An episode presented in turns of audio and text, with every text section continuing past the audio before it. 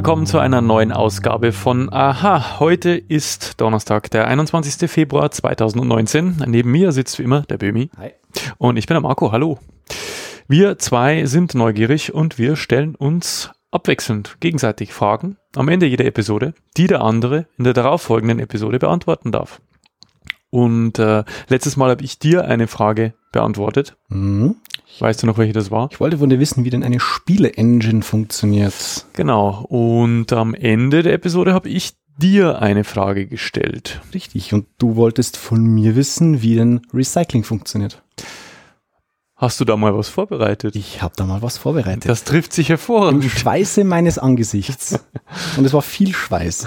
Nee. Äh, Recycling. Jeder kennt's. Aber was passiert eigentlich beim Recycling?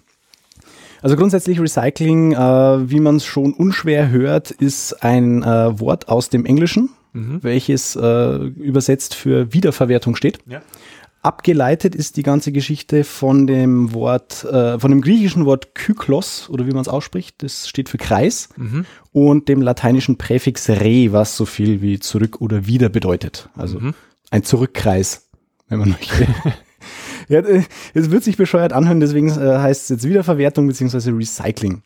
Und beim Recycling geht es im Grundsätzlich mal darum, aus Müll, der auf dem ersten Blick vielleicht wertlos erscheinen mag, äh, wieder neue Ressourcen zu gewinnen und diese Ressourcen wiederum für eine Weiterverarbeitung dann zu nutzen. Mhm. Also nicht wegzuschmeißen, sondern wirklich Nutzen noch aus wir, Abfallprodukten zu generieren.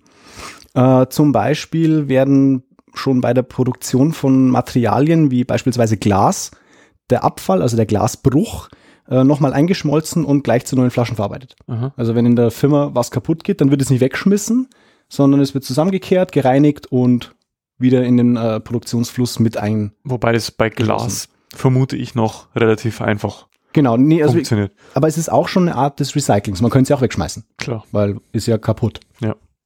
Einfach gesagt. Aber wenn man schon so einen hübschen Schmelzofen parat hat, Und wenn der schon mal läuft, wenn der schon mal läuft, dann dann- kann man, kann man die paar Scherben da mit reinkehren. Genau, wenn der, wenn der Webergrill schon angeheizt ist. nee.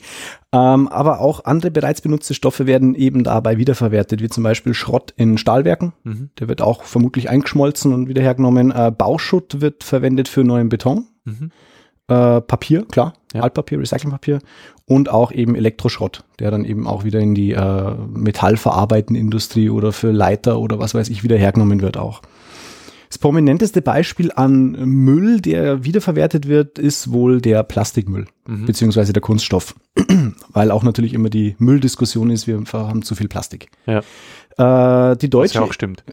grundsätzlich mal ja. Ja. Äh, Die deutsche Industrie setzt jährlich circa, und jetzt Achtung, 58 Milliarden Euro mit Kunststoffen aller Art um. Also im, im Recyclingprozess, Nein, im äh, Verkaufsprozess. im Verkaufsprozess. Also da geht's dann um Verpackungen, um Materialien, die im Handel sind. 58 Milliarden Mhm. für Pro neue, für neuen, für neuen Verpackungsmüll quasi. Genau, also was halt mit diesem, was mit Plastik halt verkauft wird. Okay. Also da geht's halt drum, um, es fängt halt an um einfache äh, Umverpackungen, die, oder Becher für Joghurt zum Beispiel. Und was da drin ist, das sind 58 Milliarden Euro Mhm. Umsatz im Jahr. Allein in Deutschland. Mhm. Aber was passiert dann am Schluss mit diesem Plastikmüll? Äh, wir sind in Deutschland relativ gut dabei. Also knapp 90 Prozent des gesamten Plastikmülls, der anfällt, wird äh, zumindest mal wieder eingesammelt. Mhm. Und wir haben nur 10 Prozent Ausschuss, sage ich mal, der wo irgendwo landet. Also Mhm. wenn er in, irgendwo in den Wald reingeschmissen wird. 90 Prozent. 90 Prozent, das ist eine relativ hohe Zahl. Ja, Damit habe ich auch Weltmeister. Weltmeister im, im Wiederverwerten. Das ist richtig. Und wie gesagt, also 90 Prozent. Ich habe ehrlich gesagt nicht mit so einer hohen Zahl gerechnet an äh, äh, Müll oder Plastikmüll, der tatsächlich wieder eingesammelt wird. Mhm. Wesentlich weniger hätte ich gemeint. Also Hälfte Ja. vielleicht. Ähm, Problem ist aber, von diesen 90 Prozent werden tatsächlich aber nur knapp 43 Prozent auch wieder recycelt. Mhm. Und der Rest wird verbrannt. Genau, der Rest wird verbrannt und auch wieder für die Energiegewinnung genutzt. In die 80er und 90er wurden in Deutschland an vielen Stellen, äh, vielen Stellen Müllverbrennungsanlagen gebaut. Und die brauchen, das Problem ist, die brauchen halt eine sehr hohe Auslastung, weil die enorm viel Geld in der Unterhaltung kosten. Ja. Wenn die stillstehen oder wenn da ein Leerlauf ist oder so, dann kostet es massiv Geld und das Geld, das zahlt letztlich der Steuerzahler. Die wollen immer unterhalten werden. Die, genau. Das ist schnell langweilig. Du stellst einen Clown rein, brauchst nicht so viel Plastik. nee, äh, wie gesagt, das Problem ist einfach, die brauchen eine, eine hohe Auslastung dafür, dass sie sich rentieren. Mhm. Dadurch, dass auch Energie gewonnen wird, die natürlich auch wieder zu Geld gemacht wird. Und wenn das nicht der Fall ist, die Unterhaltung, da das, glaube ich, das wurde, glaube ich, im, im, im Zug von einer staatlichen Förderung oder was auch immer damals eben gebaut, sprich, diese Unterhaltskosten, dieses Delta äh, übernimmt am Schluss der Steuerzahler. Mhm. Damit hohe Auslastung sinnvoll. Äh, Kunststoffe sind halt Produkte, die aus, aus was werden sie gewonnen? Äh, aus, aus Öl, ja, aus, aus, äh, aus genau. ähm, Öl halt. Erdöl. Erdöl. Genau, das sind Erdölprodukte. Damit haben die natürlich beim Verbrennen erzeugen die unheimlich viel Energie. Die brennen halt richtig gut. Mhm.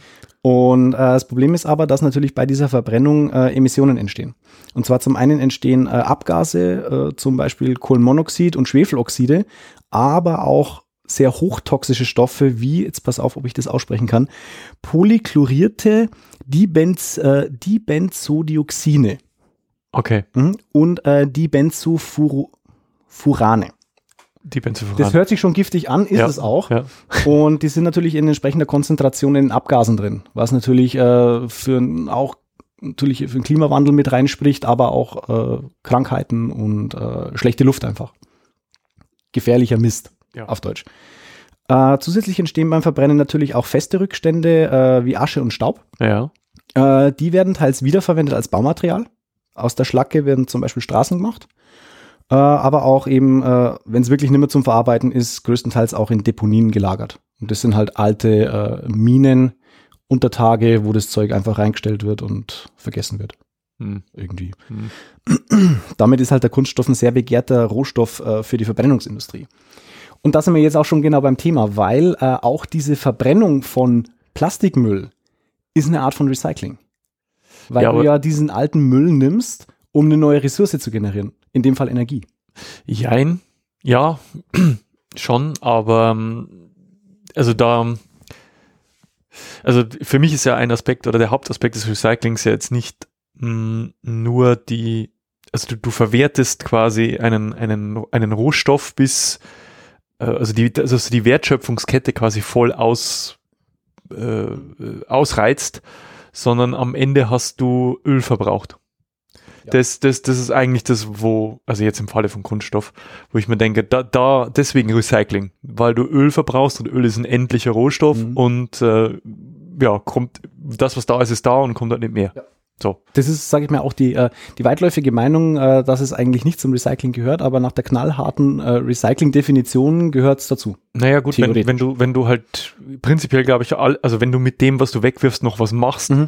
was, was irgendwas bringt. Mhm. Da kommen wir nachher noch drauf, was da, was da, was damit auf sich hat. Ähm, beim Plastikmüll gibt's jetzt äh, auch äh, unterschiedliche Entsorgungsarten, natürlich neben dem äh, klassischen, ich hau's einfach in die Restmülltonne und gut. In den Biomüll und gut. Genau, weil nämlich Restmüll wird halt verbrannt. Ja. Da, wenn der da drin ist, wird es, glaube ich, einfach. Genauso wie aber die sonstigen Kunststoffe ähm, am Wertstoffhof genau. verbrannt äh, werden. Genau. Äh, prominent ist das Beispiel, äh, auch in Deutschland größtenteils äh, vertreten ist wohl der gelbe Sack beziehungsweise die gelbe Tonne. Die es bei uns nicht gibt. Die es bei uns nicht gibt, komme ich auch gleich noch drauf. Die haben, also viele Regionen in Deutschland haben das. Ich weiß von meinen Eltern in der Oberpfalz, die ja, haben meine, gelber Sack. Meine Freundin auch. Ja, auch, ne? Ähm, und was da reingeworfen wird, wird auch grundsätzlich mal wiederverwertet. Der gesammelte Müll kommt dabei erstmal in Sortieranlagen und wird getrennt. Äh, recycelbare Materialien werden dabei von den nicht mehr verwendbaren getrennt. Äh, Sortiergut wird dabei von einer Lichtquelle bestrahlt und die Wellenlänge im Infrarotbereich des reflektierten Lichts wird dabei gemessen. Und ja. dann schießt der raus, was noch gut ist und was mit nicht. Mit Luft wird das gemacht, oder? Genau, mit Luftdruck. Äh, und was nicht als wiederverwendbar erkannt wird, äh, kommt dann wiederum zur Verbrennung. Was total faszinierend ist, eigentlich dieser mhm. simple, äh, also eigentlich stelle ich mir das sehr kompliziert vor. Also ich habe mir da immer Kolonnen ähm, an, an Arbeitern, an unterbezahlten Arbeitern vorgestellt, die halt händisch dieses Zeug aussortieren, mhm. was wahrscheinlich in der Grobsortierung äh, sogar passiert, kann ich mir vorstellen. Aber ähm, ich meine, diese die ganzen Sensoren, die müssen ja hochempfindlich sein Ja. und du arbeitest ja aber mit Müll. Ja, Mhm. also es entsteht halt jede Menge Dreck und ich glaube, also würde ich mir gerne mal angucken, sowas. Mhm. Ist besti- ist bestimmt interessant. Interessant, ja. Genau. Und äh, was eben da als nicht wieder verwendbar wird, wird verbrannt. Äh, Problem ist, dass die Qualität des Mülls in den Tonnen sehr mangelhaft ist. Äh, durch die sogenannte Fehlwürfe heißt es, wird halt äh, guter Müll in Anführungszeichen, der wird nicht richtig erkannt von diesen Sensoren und wird aussortiert und wiederum verbrannt. Mhm. Also eigentlich, äh, sagen wir, Plastikmüll oder Müll, der äh, eigentlich noch recycelbar wäre und wiederverwendbar wäre, der fliegt halt da einfach raus, Weil er im Prinzip verunreinigt ist. weil er nicht richtig erkannt wird von den Sensoren. Weil du ja alles in diesem gelben Sack einfach drin hast. Ja. Das ist das Problem. Ähm, deswegen hält die Deutsche Gesellschaft der Abfallverwertung eine, äh, eine Recyclingquote des gelben Sacks von 31 bis 41 Prozent für realistisch. Es wird immer höher angesetzt, aber es sind wahrscheinlich zwischen 30 und 40 Prozent, was tatsächlich recycelt wird. Wobei wir ja auch wieder bei der Recyclingquote von Kunststoff sind. Und im gelben Sack kommt ja Kunststoff rein, oder? Ja, Plastik. Oder kommt da auch, ich glaube, da kommt alles Styropor? Mögliche rein. Ich, ich weiß nicht, was reinkommt. Wir haben ja keinen. Ich hatte Eh. noch nie einen gelben Sack. Nee. Zeit meines Lebens nicht. Und wenn, dann würde ich zum Arzt gehen.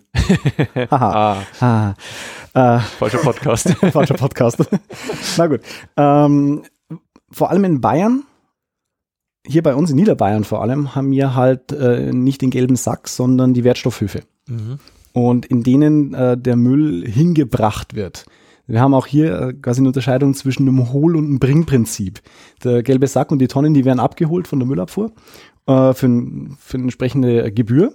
Und bei Wertstoffhöfen fährst du halt hin und bringst den Müll rein. Ich glaube, das steht wohl außer Frage, was ökologischer ist. Richtig. Äh, dadurch, dass der Müll, den ich zum Wertstoffhof bringe, erstens mal bei mir zu Hause schon mal äh, vorsortiert wird und dann aber am Recyclinghof nochmal sortiert wird, weil, äh, keine weil da Ahnung, die, die, die wachsamen Augen ja, der Recyclinghof-Mitarbeiter äh, wie Argus-Augen über einem schweben, äh, schaust du halt, dass halt die Tüte, die über DIN A4 hat, auch in den Container von über DIN A4 landet. Äh, dementsprechend hat natürlich dieser Müll eine geringere Chance, aussortiert zu werden, weil es ja schon vorsortiert ist. Äh, damit hast du eine höhere Ausbeute eben für diese Wiederverwertung. Damit ist halt das auch umwelttechnisch einfach besser als der gelbe Sack oder die gelbe Tonne. Also die Recyclingquote ist höher, aber dadurch, dass ja jeder mit seiner Karre äh, zum Recyclinghof fahren muss, äh, puh, weiß nicht, wie Ja, da die ich- Ökobilanz ist. Ich sag mal, die Ökobilanz, glaube ich, ist dabei relativ gut, weil du fährst ja jetzt nicht jeden Tag wegen, äh, wegen äh, weiß ich nicht, Ja, du vielleicht. 20, 200 Gramm Müll fährst du nicht zum Recycling. Mein Joghurtbecher, Alles einzeln hinfahren. Du fährst mit das, geht, das geht ja schon gar nicht wegen der äh, bescheuerten Öffnungszeiten, die, Mhm. die die Dinger haben. Deswegen, also ich sage jetzt mal, wenn du einmal im Monat bis dahin sammelst, ich meine, je nach Größe von deinem Lagerraum, wo du das auch lagern kannst. Aber ich sage jetzt mal einmal im Monat Recyclinghof Also bei uns macht sind's, äh, ökobilanztechnisch, glaube ich, schon viel. also wir sind, äh, bei uns ist einmal die Woche fast. Maximal zwei Wochen. Okay. haben wir also zwei Säcke voll.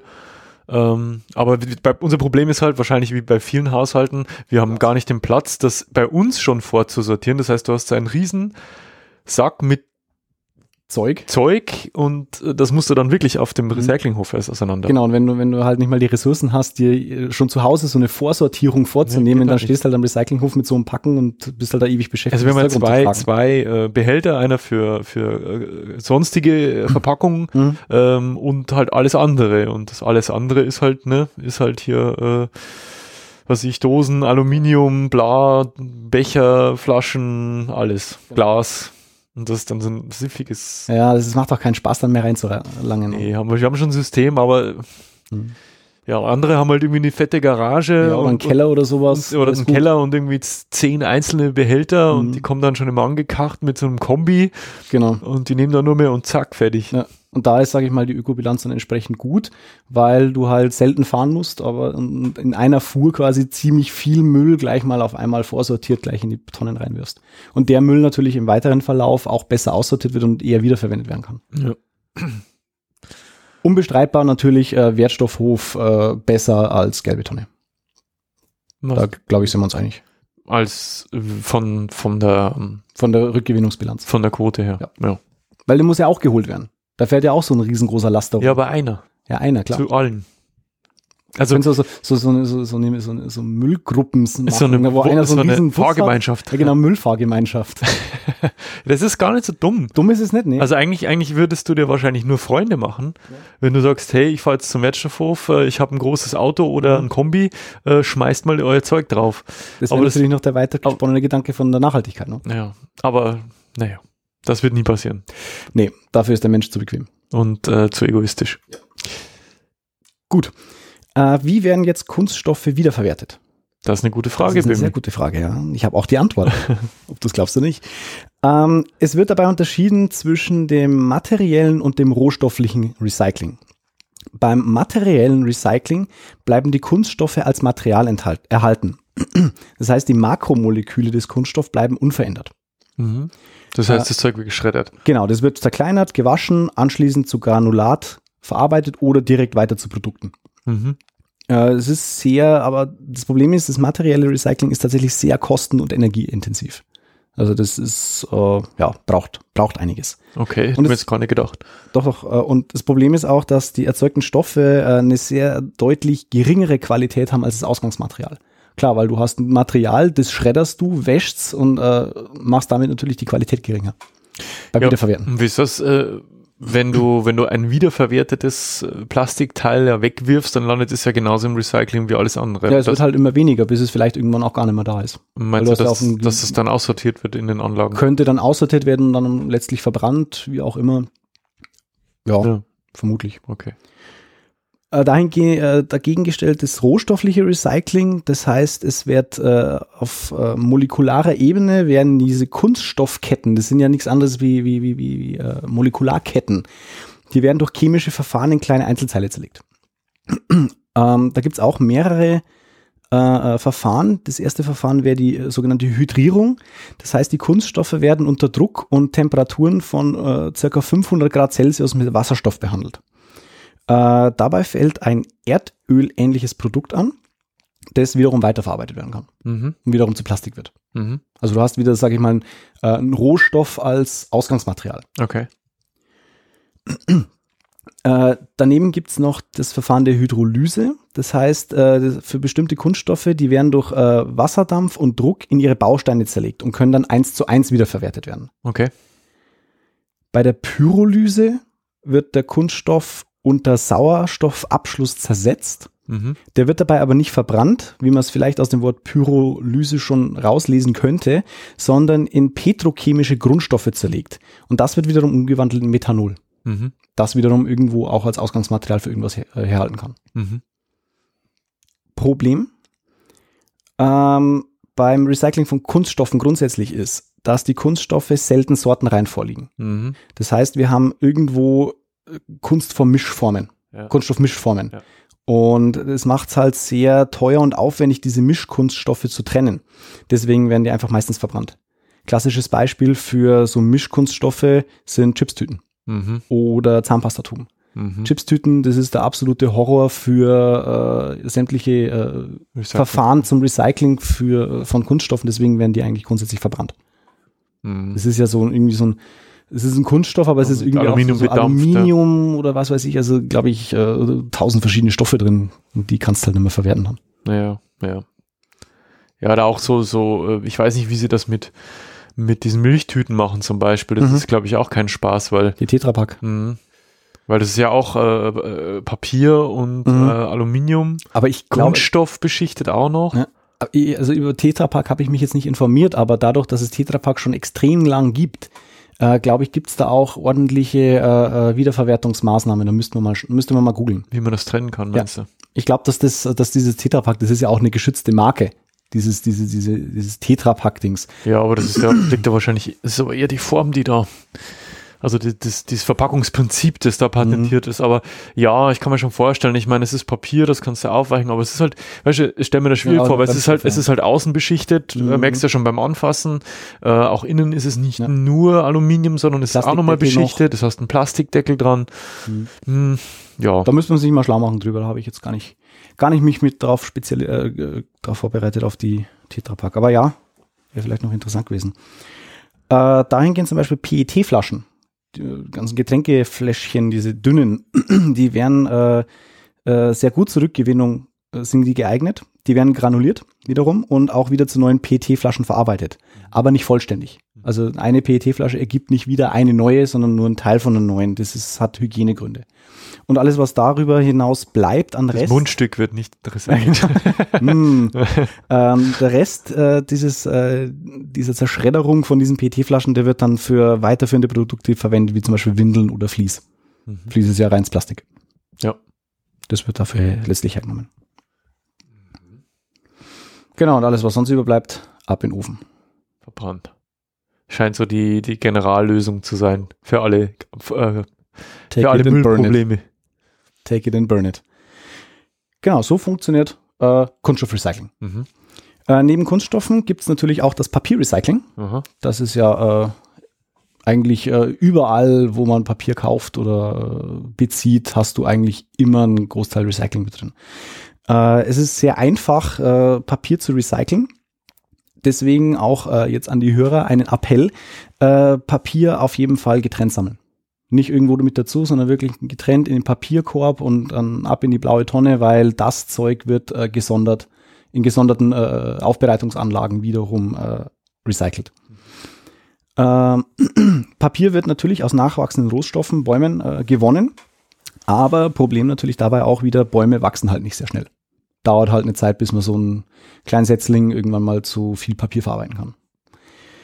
Äh, dementsprechend wird natürlich auch äh, äh, Papier sehr gern recycelt, weil es eben sehr einfach ist und äh, kostengünstig auch. Bei der Wiederverwertung äh, von Papier wird äh, im Recyclingwerk der Müll erstmal nach Papier, Papierart getrennt. Das heißt, du hast zum Beispiel Karton, der wird aussortiert, weil das eine ganz andere Art von Papier ist. Mhm. Der wird aussortiert und ein, anders weiterverarbeitet. Das Papier wird anschließend zu riesengroßen Ballen gepresst. Also das ist wirklich so ein Riesending mit gepressten äh, Papierresten und wird anschließend eingeweicht. Mhm. Schön nass, dass sich die Fasern lösen. Äh, dieser Papierbrei wird anschließend gereinigt und von Fremdstoffen befreit, äh, die in der Sortieranlage vorher schon nicht erfasst werden konnten, zum Beispiel Büroklammern oder äh, Heftzwecken, irgendwelche äh, zusätzlichen Druckerzeugnisse oder was weiß ich. Äh, wenn weißes Papier dabei entstehen soll im Prozess, dann wird die, dann werden die erhaltenen Druckfarben raus entfernt durch Natronlauge und Seife. Mhm. Also auch noch, sage ich mal, äh, vom chemischen her nicht ganz so heftig. Ich meine, Natronlauge ist natürlich schon aggressiv, aber gibt Schlimmeres, glaube ich. Ja. Bleiche beispielsweise bei Neupapier. Äh, dieser Brei, der dann entsteht, der läuft dann auf ein großes Sieb, wo das Wasser abfließen kann. Und äh, durch das Abfließen des Wassers und das langsame Trocknen dann verbinden sich diese Papierfasern wieder zueinander. Äh, Im letzten Schritt wird das Papier dann gepresst und auf Rollen wieder aufgewickelt. Mhm. Und so entsteht wiederum neues Papier. Mhm. Aber ist es dann schon, ähm, ist es dann Weiterverarbeitungsqualität oder Endqualität? Das müsste Ver Weiterverarbeitungs äh, Endqualität sein. Okay. Weil was willst du noch großartig machen mit? Ich dachte mal, da, da kommen dann, was weiß ich, so, so Papierblöcke raus, äh, die man dann halt in den entsprechenden Fabriken, Nee, du hast halt so eine große Walze, da wird es dann platt gewalzt. also dann wird's richtig, richtig, richtig. Papier wieder. Ja. Okay. So, so habe ich zumindest jetzt verstanden. okay. Problem ist natürlich, äh, es ist ein Naturprodukt, diese, diese, diese, diese Papierfasern. Und die werden bei jedem Mal wiederverwerten. Wenn du Papier wiederverwertest, werden die kürzer. Mhm. Die lösen sich halt auf. Und somit müssen auch beim Papierrecycling immer, um, um eine gewisse Anzahl auch wieder herzustellen, neue Fasern beigemischt werden. Ähm, wie bei einer klassischen Papierproduktion. Aber halt minimalst, also maximal weniger als bei Neuproduktion, klar. Von den 22,6 Millionen Tonnen Papier in Deutschland werden 75 Prozent aus Altpapier gewonnen. 75. Mhm. Okay. Auch Wow. eine Hausnummer. Habe ich auch Stadt- nicht gedacht. Stattlich, ja. Hm, Auch, also, auch wenn du jetzt zum Beispiel im Papierhandel gehst und du kaufst dir weißes Papier, das ist größtenteils recycelt. Ja, wobei, ich glaube, das ist, also es gab schon so eine Zeit, also zumindest erinnere ich mich daran, wo Recyclingpapier tatsächlich gleichbedeutend war mit Scheiß Qualität. minder, minderwertig. Da haben sich die Produktionsprozesse auf die letzten Jahre äh, darauf eingestellt und haben die weiterentwickelt, sodass du wirklich teilweise das Recyclingpapier vom neuen Papier fast nicht mehr unterscheiden Ja, kannst. ja.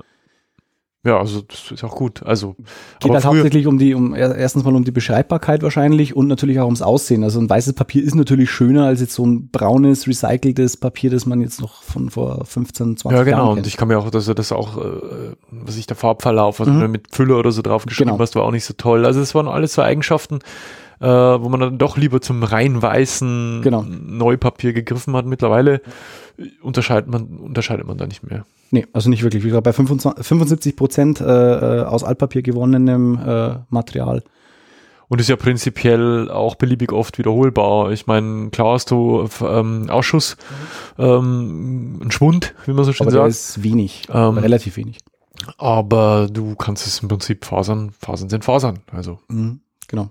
Und dann mischt halt ein bisschen was Neues bei. Mein, wie gesagt, du brauchst natürlich neue Rohstoffe oder Primärrohstoffe aus einer, äh, einer Urproduktion, aber es ist halt echt wenig und nachwachsend. und nachwachsend. Das darf man auch nicht vergessen. Wenn auch langsam, aber Wenn auch nachwachsend. langsamer nachwachsen, genau. Genau.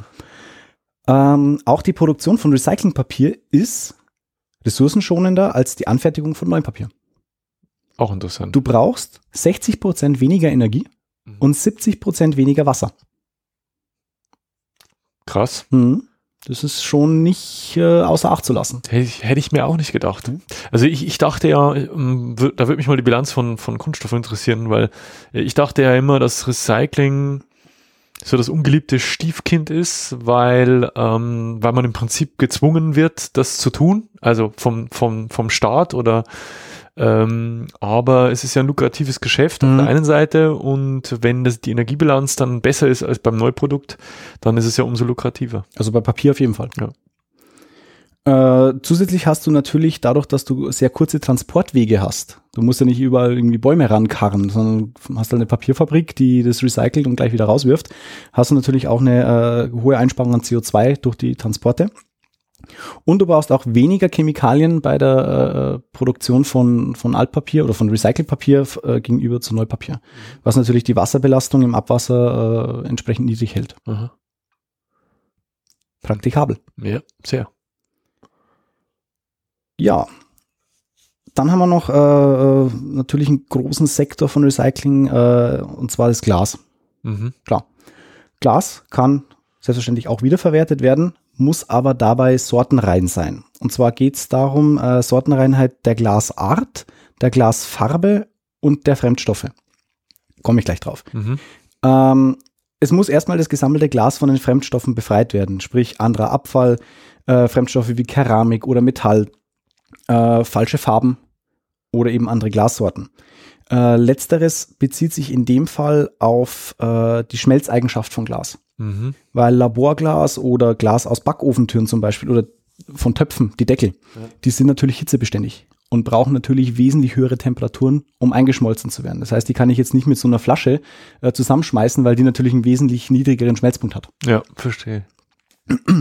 Deswegen könnte das dann nämlich, also wenn da so, so ein Fremdglas mit reinfliegt, äh, könnte das die komplette Schmelze unbrauchbar machen. Das will man halt nicht. Deswegen muss man halt vorher eben auf die Sortenreinheit schauen. Äh, gilt auch für Ble äh, Bleiglas, Kristallglas, Spiegelglas und auch Trinkgläser. Also Trinkgläser sollte man nicht äh, in die Glassammlung mit einwerfen, Mhm. sondern äh, in Restmüll wahrscheinlich. Mhm. Ja, nee, macht Sinn. Macht Sinn, weil ähm, ich glaube, ich habe das sogar schon, schon hin und wieder mal erlebt, auch auf dem Recyclinghof, dass man halt irgendwie eben so einen Topfdeckel Mhm. hat und sagt, wo soll ich das hin? Ja, Restmüll. Ähm, weil, ja, jetzt weiß ich warum. Genau. Also ja, und ansonsten so die Farbreinheit, glaube ich, das kann man relativ leicht auch wieder mit optischen Sensoren feststellen. äh, denke ich, ist natürlich aber auch wieder erhöhter Aufwand. Klar. Aber wirst du, wirst du, also wenn ich mir die äh, manche Idioten angucke auf dem, auf den Recyclinghöfen, äh, die halt äh, weiß von braun oder grün nicht Mhm. unterscheiden können. Ich habe auch meine Probleme mit braun und grün, muss ich zugeben. Ja. Ja, man sieht es äh, teilweise nicht ganz so gut. Ja. Ähm, aber ich habe mir gemerkt, dass so Öl und Essig meistens, Meistens braun. Nee, Öl kommt immer in, in braun Hm. und Wein und Essig meistens in, in, in grün. In grün. Und im Zweifelsfall frage ich jemanden, der keine Sehschwäche hat. Genau. Man kann, also man kann wirklich viel selber auch schon im Vorhinein tun dafür. Ähm, Glas lässt sich entweder nur Sorten rein, haben wir gerade geklärt, oder minderwertiger recyceln. Das heißt, aus einer Flasche kann auch wiederum nur eine Flasche entstehen Ja. und beispielsweise kein Fensterglas. weil Fensterglas ein höherwertiges Material ist, das natürlich entsprechende Hitzebeständigkeit hat, hat äh, äh, andere, andere äh, Transparenzeigenschaften und solche Geschichten. Ähm, für Produktion von Neuglas muss Quarzsand, Kalk und Soda verschmolzen werden, ähm, was natürlich extremst energieaufwendig ist. Wenn man es vergleicht, wenn man Altglas schmelzt oder schmilzt, äh, braucht man ungefähr 25 Prozent weniger Energie. Mhm. Also weniger Temperatur, als wie äh, wenn man jetzt Quarzsand, Kalk und Soda eben äh, neu zu Glas äh, verschmelzen möchte. Der Vorteil von Glas liegt natürlich auf der Hand. Es lässt sich unendlich oft wieder einschmelzen und neu verarbeiten. Mhm. Du hast da fast keinen Ausschuss. Mhm. Äh, und auch bei der Zugabe von Altglas in Neuglas kannst du nochmal Energie sparen. Wenn du in die Neuproduktion von, äh, äh, äh, von Glas, also in dem Fall diese Verschmelzung eben von den äh, Primärrohstoffen, wenn du da ein Prozent Altglas mit reinschmeißt, also Scherben oder sowas, dann kannst du dir 0,2 bis 0,3 Prozent der Energie einsparen. Mhm. Also 30 Prozent. Sagen, es ist äh, dieser, dieser, wie sagt man? Qual Qualitätsquotient, ja. sag, oder, oder ja. Energieeinsparquotient. Ähm, deswegen, wie gesagt, also nochmal der Appell auch an, an die Leute, die zuhören, wenn ihr Glas wegschmeißt, achtet auf die Sortenreinheit. Schaut, dass ihr auf jeden Fall die, die Farben trennt und auch die, die Art des Glases. Also es sollte keine, keine Flasche, äh, Glasflasche, äh, die natürlich meistens sowieso äh, Pfand haben und wieder zurück zum Laden gehen, die sollten natürlich nicht äh, im, im, im Altglas landen. Ja. Äh, bei der Herstellung von Einwegverpackungen aus Glas wird aber mehr Energie benötigt als zum Beispiel für Kunststoffe. Und auch das Gewicht ist natürlich höher, was natürlich wiederum sich auf die CO2-Emissionen beim Transport auswirkt. Ja, klar. Deswegen ist natürlich der Kunststoff primär als Verpackung äh, gefragt. Ja, aber. Ja, aber, energiebilanztechnisch macht natürlich Glas trotzdem äh, einen weiten Vorsprung. Ja, klar, weil du es beliebig oft äh, ver verwerten kannst und äh, ja, ist, ist halt auch ein endlicher Rohstoff. Also mein äh, Quarz und, und Soda, ähm, man, das musst du ja auch irgendwo ge musst gewinnen ja. oder chemisch herstellen und ähm, all, all das, was wir aus der Erde holen, ist endlich. Man, man vergisst halt auch ganz gern mal eben diese Primärrohstoffe. Ja. Für die Produktion. Ja. Äh, anders sieht es natürlich wieder aus, wenn du äh, Mehrwegverpackungen aus Glas hast, sprich zum Beispiel äh, Pfandflaschen.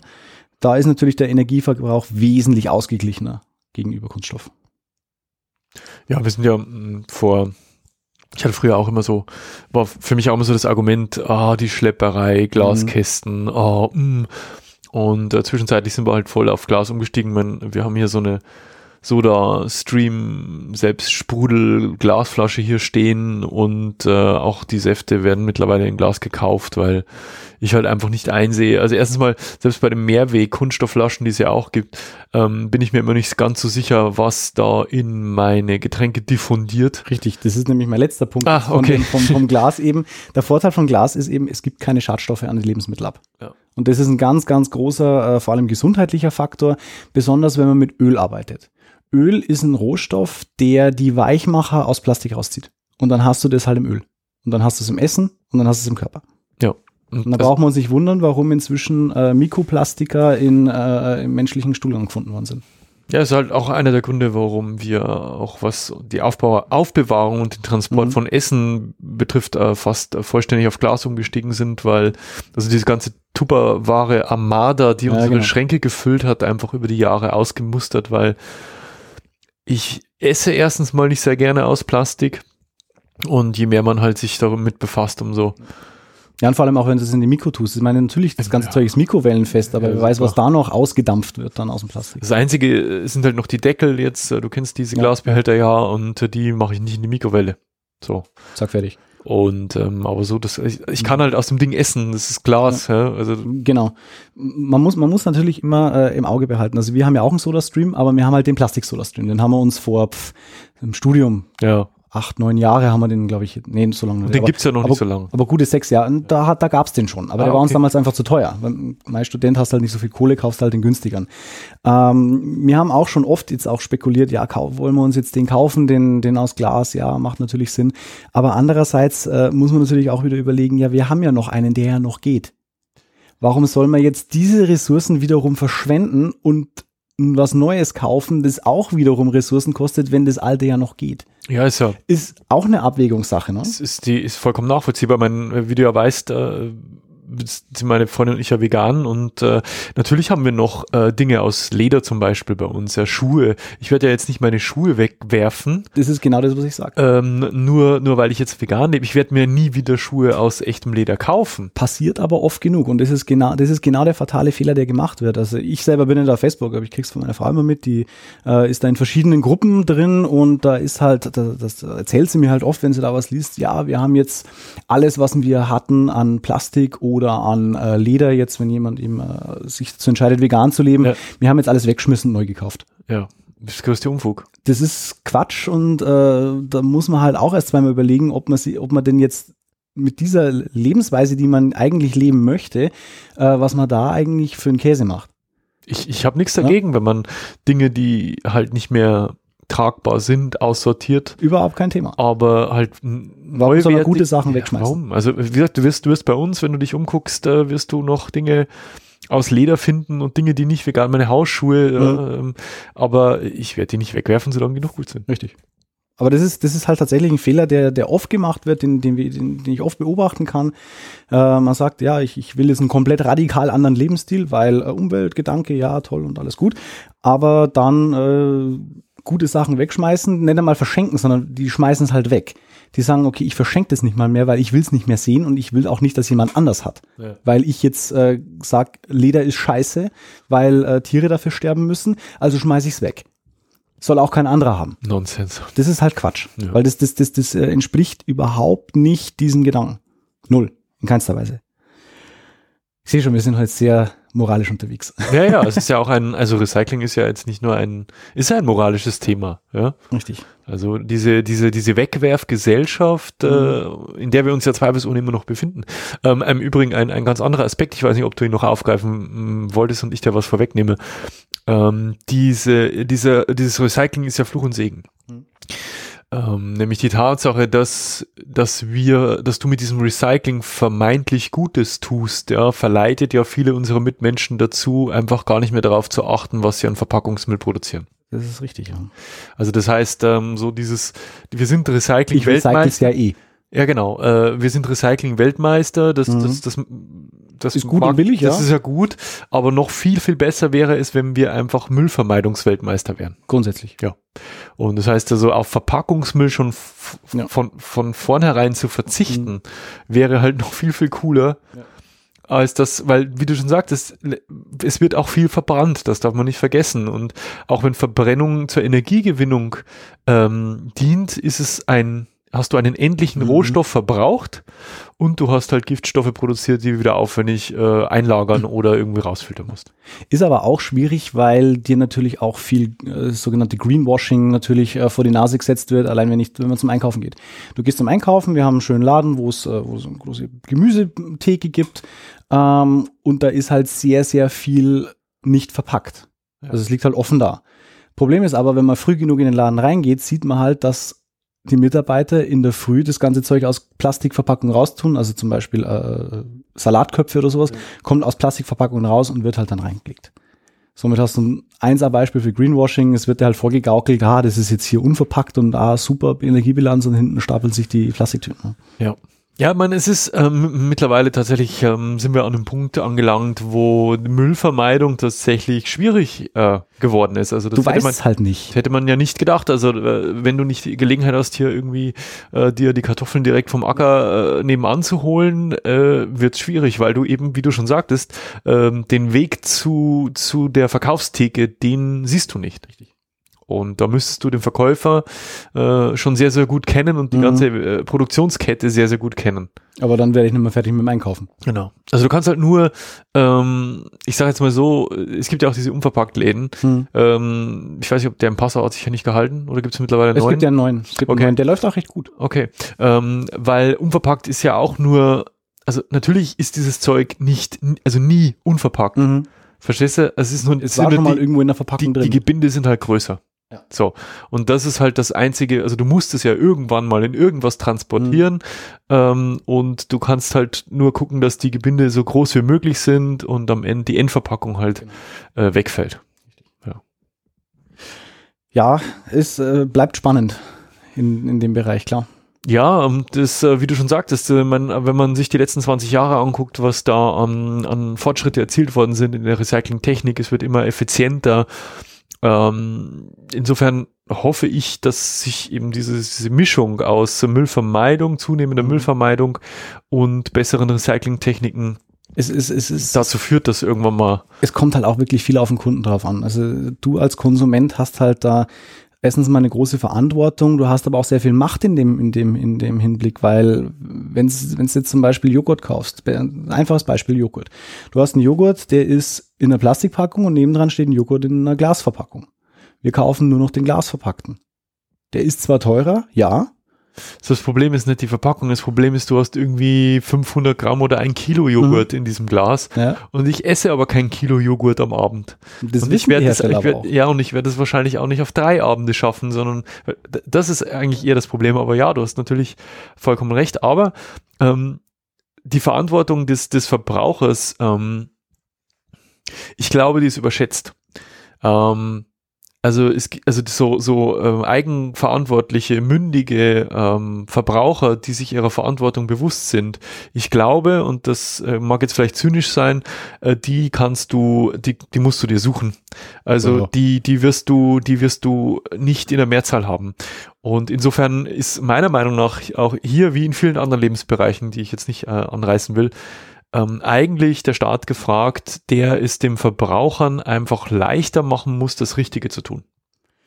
äh, gebe ich, gebe ich dir teilweise recht, aber ähm, wie gesagt, äh, mein, mein, mein Lieblingssatz ist eigentlich immer so, äh, im Winter gibt's keine Erdbeeren.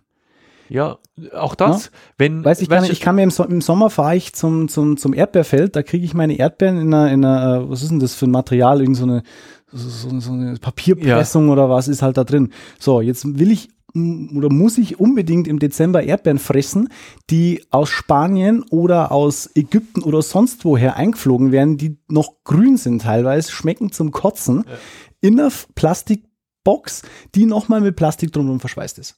Und da hat der Verbraucher definitiv die Macht zu sagen, nö, im Winter friss ich keine Erdbeeren. oder der Staat sagt einfach, im Winter gibt's keine Erdbeeren. Da Das macht, aber, da macht aber die Wirtschaft nicht mit. Das, das meine ich, das meine ich damit. Wieso? Ähm, es muss leichter sein, das Richtige zu tun. Das heißt, es gibt dann halt diese Erdbeeren nicht oder beispielsweise die verpackten, ähm, nochmal in Plastik eingeschweißten Bananen oder Ja. das ist ein blödes Beispiel, die waren dann eh rund um den Globus. Ähm, äh, die, die eingeschweißten Kartoffeln kosten mehr als die Umver um, umverpacken. Ja, ja, so, so, Solche solche Dinge. Sachen. Ja, das sind, das sind, das sind Dinge, auf die auf jeden Fall äh, irgendwo eine staatliche Regulierung her müsste und auch äh, die Wirtschaft natürlich mitziehen muss dann, was aber nicht passieren wird, klar. Und deswegen, äh, deswegen sage ich, ist der Verbraucher gefragt, einfach äh, diese, diese, diese hohe Nachfrage, die nach diesen Produkten besteht, weil es halt einfach äh, kopflos gekauft wird, weil es da ist. Da hat der Verbraucher definitiv äh, äh, die, die Verantwortung und auch die, äh, das nötige, äh, die nötigen Alternativen auch, die sind ja da, Ja. dass er es nicht kaufen braucht. Weil wenn die Nachfrage zurückgeht, dann wird auch zwangsläufig irgendwann die Produktion weniger. Ja, das ist, äh, ist mir bewusst, ist dir bewusst, ist es bestimmt auch ein paar anderen bewusst, aber leider nicht der Masse. Und du musst ja, Ja, irgendwann, das ist genau das ist Problem. Und es, und es gab halt irgendwann mal, also du musst dir halt vorstellen, es gab einen, irgendwo, äh, es, es war es ein Prozess von, wow, es gibt im Winter Erdbeeren, Ja, genau. zu, wieso gibt's jetzt keine Erdbeeren? Mhm, genau. Also diese, da, da liegen Jahre und Jahrzehnte dazwischen. Und diesen Prozess kannst du nicht einfach umkehren. Dass, dass Erdbeeren im Winter nicht mehr normal sind. Ja, und das ist Weil traurig. das sind, genau, und das ist furchtbar Das ist traurig, äh, ähm, dass, dass du halt immer jederzeit alles kaufen kannst. Das ist jetzt normal, Mhm. sollte es aber nicht sein. Richtig. Ich meine, das, wie gesagt, das äh, betrifft jetzt Ja. nicht nur Plastikverpackung oder sowas. Das, Aber da sind, wir, da sind wir auch wieder beim, beim, beim, beim, äh, beim Thema Augen auf beim Einkauf. also, äh, sind wir eigentlich schon beim Fazit, schon seit einer halben Stunde ungefähr gefühlt. ja, ich, ich habe ich hab noch, ich hab noch einen kleinen Punkt. Also Ah, okay. ist, ich habe noch tatsächlich ein bisschen was. Ähm, aber ja, mein hat sich halt jetzt gerade gut ergeben. Ja, ja, nee, nee, weil ich, weil ich äh, jetzt eigentlich äh, abschließend äh, zu dem Thema also äh, an der Stelle halt sagen wollte, ähm, Augen auf beim, beim Einkauf, das, das gilt für alles und, und wenn ich Müll vermeiden kann, vermeide ich Müll und man sollte sich jetzt nicht auf diesem, auf diesem äh, Scheinargument ausruhen, äh, man würde recyceln. Richtig. Weil das Recycling ist gut, vermeiden ist Mhm. besser. Richtig. Und jetzt kommt eine tolle Überleitung. Ah. Wenn ich schon Müll habe, ja. den ich vielleicht auf den ersten Blick nicht mehr brauche und würde den wegschmeißen, dann haben sich jetzt äh, neue Ah, Trendwörter der ich letzten weiß, Jahre, ich meine, das gibt's bestimmt schon länger, haben sich natürlich da herauskristallisiert, und zwar das äh, sogenannte Up- und Downcycling. Ja.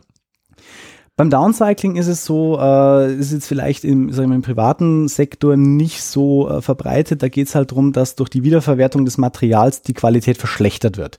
Zum Beispiel bei Kunststoff oder auch bei Papier.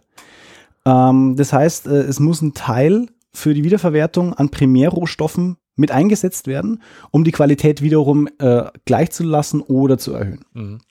Ähm, nichtsdestotrotz ist Downcycling aber ein wichtiger, wichtiger Faktor beim Recycling, weil natürlich die Rohstoff oder beziehungsweise der Müll oder die, die, die, eingesetzten Stoffe, die da die ver- wiederverwertet werden, wiederverwertet werden. ja. Wenn auch für einen geringeren Zweck. Richtig. Ist, äh, sagen wir, Downcycling ist jetzt eher äh, produktionstypisch. Ja, das Also heißt, betrifft mich also- jetzt zu Hause weniger. Also Downcycling heißt ja im Prinzip, äh, es wird aus einer Flasche keine Flasche mehr, sondern Fließpulli. Fließ. Genau. Genau. Das ist Downcycling. Richtig. Äh, Upcycling trifft jetzt wiederum äh, mehr auch den Endverbraucher und den, äh, den Otto-Normalverbraucher auch irgendwo. Es werden halt Abfallprodukte neuer Zweck verpasst. Mhm. Und das ist jetzt auch in den letzten Jahren immer mehr im Trend. Es gibt Bücher, es gibt Blogs, es gibt äh, Instagram-Accounts, die sich nur mit äh, Upcycling beschäftigen. Es werden quasi äh, Produkte, die äh, so keinen Zweck mehr erfüllen, aufgewertet. Mhm. Das heißt, äh, ich nehme ein Produkt, das ein Autoreifen beispielsweise, den brauche ich jetzt in meinem Haushalt nicht, aber er ist vielleicht sinnvoll, vielleicht als Schaukel. Ja. Zum Beispiel. Das ist das klassische Beispiel vom Upcycling. Geboren wurde die Idee schon in der Nachkriegszeit. Mhm. Hat natürlich keiner vom Upcycling gesprochen. Mhm. Er war halt, äh, sagen wir, Wieder, situationsbedingt. nehmen Sie halt nur her. genau, also ein, ein alter Stahlhelm beispielsweise, der halt ein Soldat im, im Kriegsgraben, im Schützengraben verloren hat, der ist halt als Kochtopf wieder hergenommen worden. Das heißt, ein Stahlhelm, der eigentlich weggeschmissen wird oder äh, eingeschmolzen wird, den hast halt wiederverwertet und in seiner, genau, oder in seiner, in seiner Qualität erhöht in dem Fall. Hast halt Essen drin gemacht. Ähm, es werden halt Abfallprodukte in dem Fall entsprechend modifiziert und weiter verwendet. Das heißt, diese Produkte, die landen nicht im klassischen Recyclingprozess. Mhm. Also, dass sie eingeschmolzen werden oder dass sie äh, äh, in ihre Bestandteile zerlegt werden und wieder hergenommen werden. Ähm, ein ganz äh, großer Sektor, wo Upcycling betrieben wird, ist dieses Urban Gardening. Ja. Hast du bestimmt schon Ja, ja, gehört. klar. also ganz kurz, Urban Gardening ist halt, äh, ist halt aus der Not an Platz geboren Das worden. die Balkongärtnerei, die- nenne ich sie. Genau, Balkongärtnerei, äh, die, die, der Mangel an Platz für einen richtigen Garten, wenn man in der Stadt wohnt, wird ausgeglichen dadurch, dass du eine Dachterrasse beispielsweise hast und da so viel wie möglich Grünzeug anpflanzt. Das ist Urban Gardening. Und da werden halt sehr viele Upcycling-Produkte verwendet. Beispielsweise ein alter Autoreifen oder Einwegflaschen werden zu, zu Beeten. Die, du nimmst halt so eine eineinhalb Liter PET-Flasche, schneidest in der Mitte auseinander, tust Erde rein, zack, fertig, hast ein Beet. Ja. Oder auch Milchkartons werden zum Beispiel genutzt für die Anzucht von Pflanzen. Also statt einem kleinen Gewächshaus nimmst du einen Milchkarton oder einen Eierkarton. Und auch aus alten, äh, diese, diese Europaletten kannst du dir Pflanzwände bauen. Oder halt dann in jede Ebene so ein Ja, Pflanzkübel sogar rein- Möbel. Oder Möbel, Sitzmöbel, Betten. Meine Cousine zum Beispiel hat ein Bett aus äh, alten Paletten. Ja, wir haben eine, eine Couch auf, der, auf dem Balkon. Genau, wird abgeschliffen, dass halt wieder ein bisschen schön ausschaut, ein bisschen lasiert und schon hast du ein Sitzmöbel. Also das äh, ist, ist halt wirklich auch sinnvoll, weil halt einfach alte Produkte äh, nicht ener äh, mit teuren Energieaufwand erstmal wiederverwendet werden müssen, sondern du nimmst sie, modifizierst sie geringfügig und hast einen äh, neuen Zweck äh, damit generiert. Nee, es ist durchaus ähm, präsent, dieses Thema. Genau. Upcycling und sehr kreativ, Ja. die Leute. Äh, der neueste Trend äh, ist aber das Sidecycling. Side Cycling. nee, es ist äh, C2C-Prinzip. Und zwar heißt es äh, Cradle to Cradle. Ähm, das äh, also dieses Prinzip besagt, dass die eingesetzten Produkte dabei in einen echten Kreislauf der Wiederverwertung gelangen sollen. Mhm. Sprich, die Hersteller sollen bei den Materialien für die Produktion und äh, die Verpackung, also sollen dabei Materialien für die Produktion und die Verpackung benutzen, die äh, wiederverwertet werden können. Zum Beispiel durch äh, eine Kompostierbarkeit oder durch eine Essbarkeit. Mhm. Be bestes Beispiel, Eis. Mhm. Eistüte, Verpackung für diese Eiskugel, muss ich nicht wegschmeißen, isst der halt einfach auf. Mhm. Dementsprechend, du hast die Alternative, du kannst einen Eisbecher nehmen, der meistens irgendwie aus so, einem- so einem komischen Papiermaterial beschichtet ist oder halt aus Plastik, den musst du wegschmeißen. Ja. Und die Eistüte, die futterst halt auf. Mhm. Cradle-to-Cradle-Prinzip. Cradle to Cradle. Side Cycling. Side Cycling. Up, Down und Side Cycling. Tja. Genau. Ähm, kleines Endfazit meinerseits. Äh, ich sag äh, ganz klar, äh, beim Recycling ist der Konsument gefragt, ob er sich aktiv dafür entscheidet, mache ich es oder mache ich es nicht. Klar, Plastikvermeidung haben wir schon drüber gesprochen, wäre natürlich besser und sinnvoller im Vorhinein schon, aber wenn du schon das Zeug zu Hause hast, nicht einfach wegschmeißen, nicht einfach irgendwo reinklatschen, sondern äh, wirklich darauf achten, äh, äh, ist es getrennt oder nicht. Natürlich ist es bequem, den ganzen Müll einfach in die Tonne zu kloppen oder eben mit dem gelben Sack, aber natürlich, und es bedarf natürlich Zeit und auch Platz und den Willen äh, zu recyceln und das nachhaltig zu betreiben. Auch dauerhaft und nicht nur so als, als Trend oder so. Ich habe das auch schon erlebt. Also ich glaube, ähm, einer meiner Nachbarn habe ich auch schon mal sagen hören, ach, ich werfe das alles in die Mülltonne, Ja. weil das mir alles zu blöd. Ja, genau. Es wird sowieso alles verbrannt. Das war, Mhm. das war äh, das Argument. Genau, das ist so dieses Totschlagargument. Ja. Und äh, es ist halt das Problem, wenn je weniger darauf geachtet wird, ob der Müll richtig getrennt ist, desto mehr leidet eben die Qualität des Mülls, haben wir vorhin schon gesprochen. Und desto mehr wird auch an wiederverwertbaren Materialien, Materialien aussortiert und verbrannt. Das heißt, auch im Recyclingprozess sind Materialien, die vielleicht noch gut wären, werden halt verbrannt, weil es nicht ordentlich getrennt ist. Also man schädigt im Prinzip sogar noch diesen, diesen Recycling-Prozess, Genau. wenn man sich, äh, wenn man sich da halt nicht beteiligt. Ja. Ja, also das, das, was eigentlich gut funktionieren würde, funktioniert halt umso weniger, wenn man es nicht macht. Ja. Also der, ja. Genau. Und wie gesagt, grundsätzlich sollte man eben beim Kauf von Produkten schon darauf achten, den Müll generell zu vermeiden, weil natürlich Recycling ist gut und schön, verbraucht aber auch Energie, Ja. die auch irgendwoher gewonnen werden muss. Und die wird mit Sicherheit nicht aus dem Verbrennen von Müll generiert, sondern die kommen woanders her. Ja. Also wir, wir bei produzieren, produzieren sowieso Unmengen an Müll und ich meine, ihr seid jetzt was, was Verpackungsmüllreduktion betrifft, äh, noch, noch ein Stück, ähm, be, äh, macht das noch ein bisschen bewusster als wir und, und äh, selbst wir, die eigentlich schon drauf achten, produzieren auch noch jede Menge Müll. Also du kannst, du kannst es halt nicht ver, äh, vollends vermeiden, aber es gibt einfach Dinge, die sind vermeidbar. Ja.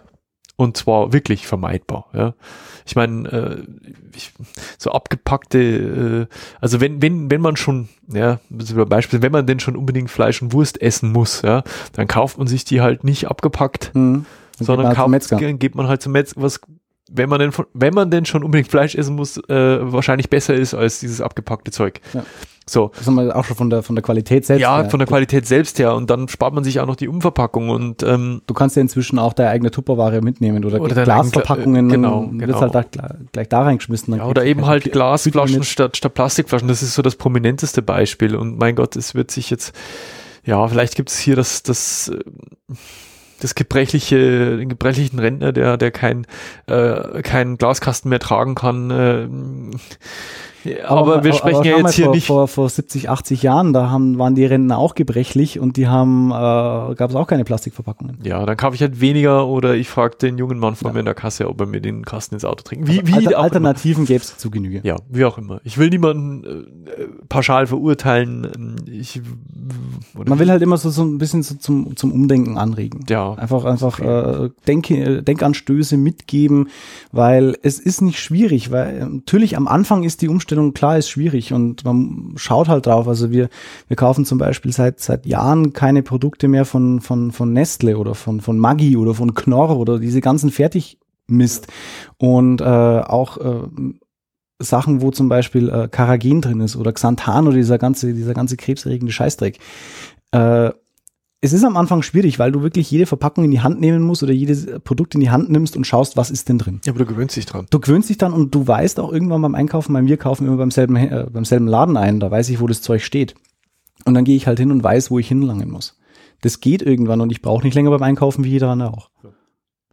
Man muss sich nur darauf einlassen. Also wie, wie, wie du dir vorstellen kannst, ist es bei uns sogar noch äh, halt äh, am Anfang vor allen Dingen war es halt noch schwieriger, ne? und so, zu gucken, also was kann ich denn jetzt überhaupt, Mhm. also das hört sich so tragisch an, aber was kann ich denn jetzt überhaupt noch essen, ne? und oh, muss ich jetzt verhungern? Nee, es ist total einfach. Du guckst einfach auf die Verpackung. Du guckst auf die verdammte Verpackung und guckst, was drin ist. Und beim nächsten Mal weiß es. Und du wirst A, erstaunt sein, äh, wie viel Dreck da sonst so drin ist, der mit tierischen Produkten überhaupt nichts zu tun hat, wo du sagst, da bin ich froh, dass ich das nicht essen muss.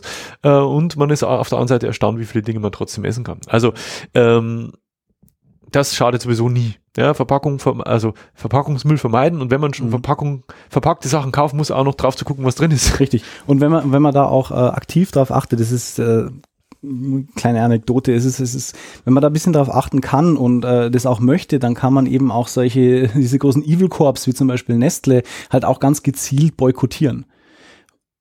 Ein ehemaliger Arbeitskollege hat zu mir gesagt, ja, wenn ich jetzt darauf auch achten müsste, dass ich kein Nestle mehr kaufe, was soll ich denn dann noch fressen?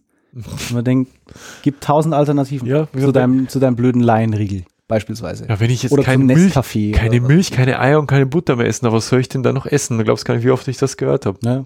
Nee, aber wie gesagt, also das ist äh, eben eben auch, sage ich mal, um diese diese großen Konglomerate an, an, an, an bösen Firmen, Nestle ist halt da ganz vorn mit dabei. Ja. Das sind halt, also das ist halt die pure, das ist halt das pure Böse, was die betreiben. Wasser privatisieren, hallo, äh, ja. sorry, aber äh, man kann auch schon ganz, ich weiß, äh, viele sagen, ist mir wurscht oder achte ich nicht drauf oder was. Äh, wir achten drauf und uns geht nichts ab, nur weil wir jetzt äh, keine Laienriegel mehr oder kein Nescafé mehr trinken. Ja. Trink halt anderen Kaffee. Oder ist halt. Oder trink halt Tee. Was weiß ich. Ja. ja. Schön. Ja. Schön, sind wir schon am Ende. Mhm. Ja, ich, ich, ich fand es hochinteressant. Also wie gesagt, es ist halt auch ein Thema, das, das, dass man ähm, das sehr viel auch mit Ethik und Moral zu tun hat. Ja, mhm. das, und ähm, mit Arbeit, klar. Und mit Arbeit und mit Eigenverantwortung und ähm, viel auch ähm, entgegen der, der sonstigen Bequemlichkeit, also äh, ein, ein unbequemes Thema. Eine unbequeme Eine Wahrheit. Eine unbequeme Wahrheit, ja. Ja, ähm, so viel. Aber äh, ich danke für die, dir für deine, für deine Ausführungen, war, war wieder mal hochinteressant. Aber ähm, anstelle, also du hast heute keine neue Frage für mich. Ähm, stattdessen äh, haben wir eine, naja, ich will nicht sagen traurige Nachricht, aber eine schlechte Nachricht für ähm, alle unsere Hörer da draußen. Ähm, wir werden dieses Format ähm, aha erstmal äh, vorübergehend einstellen. Das hat, ähm, das hat mehrerlei Gründe. Ähm, es ist halt so, wir betreiben dieses Projekt ähm, beide äh, privat und wir, das kostet halt Zeit. Ähm, und ja, ich sag mal, es, man muss immer mit, man muss mit Feuereifer dabei sein, man muss für ein Projekt brennen und man muss für ein Projekt Zeit haben, ähm, um, wenn man es mit Überzeugung machen will. Und wenn man es qualitativ hochwertig machen will. Ja, und wenn das nicht mehr der Fall ist, dann dann kann man es nicht mehr machen. Ja, wir werden nicht bezahlt dafür und zwingt keiner dazu, das zu machen. Das ist auch vollkommen in Ordnung. Ähm, ich persönlich weiß noch nicht, was wir oder was ich jetzt mit diesem Format ähm, anstellen werde. Ich mh, hm, es wäre schade darum, es komplett sterben zu lassen, ähm, ob da ein anderes Konzept daraus wird, ob ähm, man das mit anderen oder wechselnden Gesprächspartnern fortführt, ob es ein Interviewformat wird, so wie es vielleicht am Anfang mal gedacht wird. Das kann ich jetzt noch nicht sagen. Es wird auf alle Fälle jetzt erstmal eine Zeit lang ruhen. Das heißt, es wird jetzt nächsten Monat voraussichtlich keine neue Folge erscheinen. Ähm, wir bedanken uns aber trotzdem ganz, ganz herzlich für die äh, bislang erwiesene Treue ähm, und hoffen, ihr hattet äh, Spaß an den bislang erschienenen Folgen. Alle, die ähm, jetzt erst zum ersten Mal eine Folge AHA äh, hören, haben ja immerhin, äh, wie viel haben wir gesagt, äh, ähm, haben wir immerhin elf Folgen äh, nachzuhören. Elf, ja. Das ist jetzt hier die zwölfte. Ähm, und bis ihr die alle nachgehört habt, naja, vielleicht ähm, fällt mir der, da ja schon was Neues ein. Ja, nichtsdestotrotz gilt, äh, wenn ihr uns eine Rückmeldung geben wollt äh, zu dieser oder anderen Folgen, ähm, dann ähm, ja, ihr könnt unseren Fre euren Freunden von uns erzählen, ja, äh, die sollen sich mal die bisherigen Folgen anhören. Sie, ihr könnt uns weiterhin auf Twitter, Facebook, YouTube oder Instagram folgen. Ihr könnt äh, diese oder jede andere Folge kommentieren. Könnt uns Nachrichten schreiben. Ihr könnt uns auf iTunes oder Panoptikum.io bewerten. Uns via Flatter unterstützen über unser Partnerprogramm bei Amazon.de einkaufen. Oder uns anderweitig Sach- und Geldspenden zukommen lassen. Alle Links und Hinweise dazu findet ihr in den Show Notes dieser und aller anderen Episoden im Podcast Client eures Vertrauens und natürlich auf aha.exclamatio.de. Ja, und wer den äh, Böhmi vermisst, ähm, der kann ihn natürlich noch in unserem Schwesterpodcast ÖH hören, äh, dem bleibt er treu. Und äh, wer mich vermisst, äh, der kann mich in drei Schwesterpodcasts hören, äh, die es ja auch noch gibt und die wird es auch weiterhin geben. Ich sag nur, dieser vierte wird erstmal, naja, ein, ein Bachelor. Eingefroren. Äh, na, wie nennt man das? Ein, ah, nicht Bachelor, äh, ein Sabbat, ein Sabbatical. Ein Äh, Sa Sabbatjahr ein einlegen. Sabbatjahr einlegen. so ungefähr. Das habe ich gesucht, das Wort. Ja, dann ähm, ja, wünschen wir euch eine schöne Zeit. Ja. Und äh, wie immer, ihr dürft natürlich auch ohne uns weiterhin neugierig sein. Selbstverständlich. Macht's gut. Ciao. Tschüss.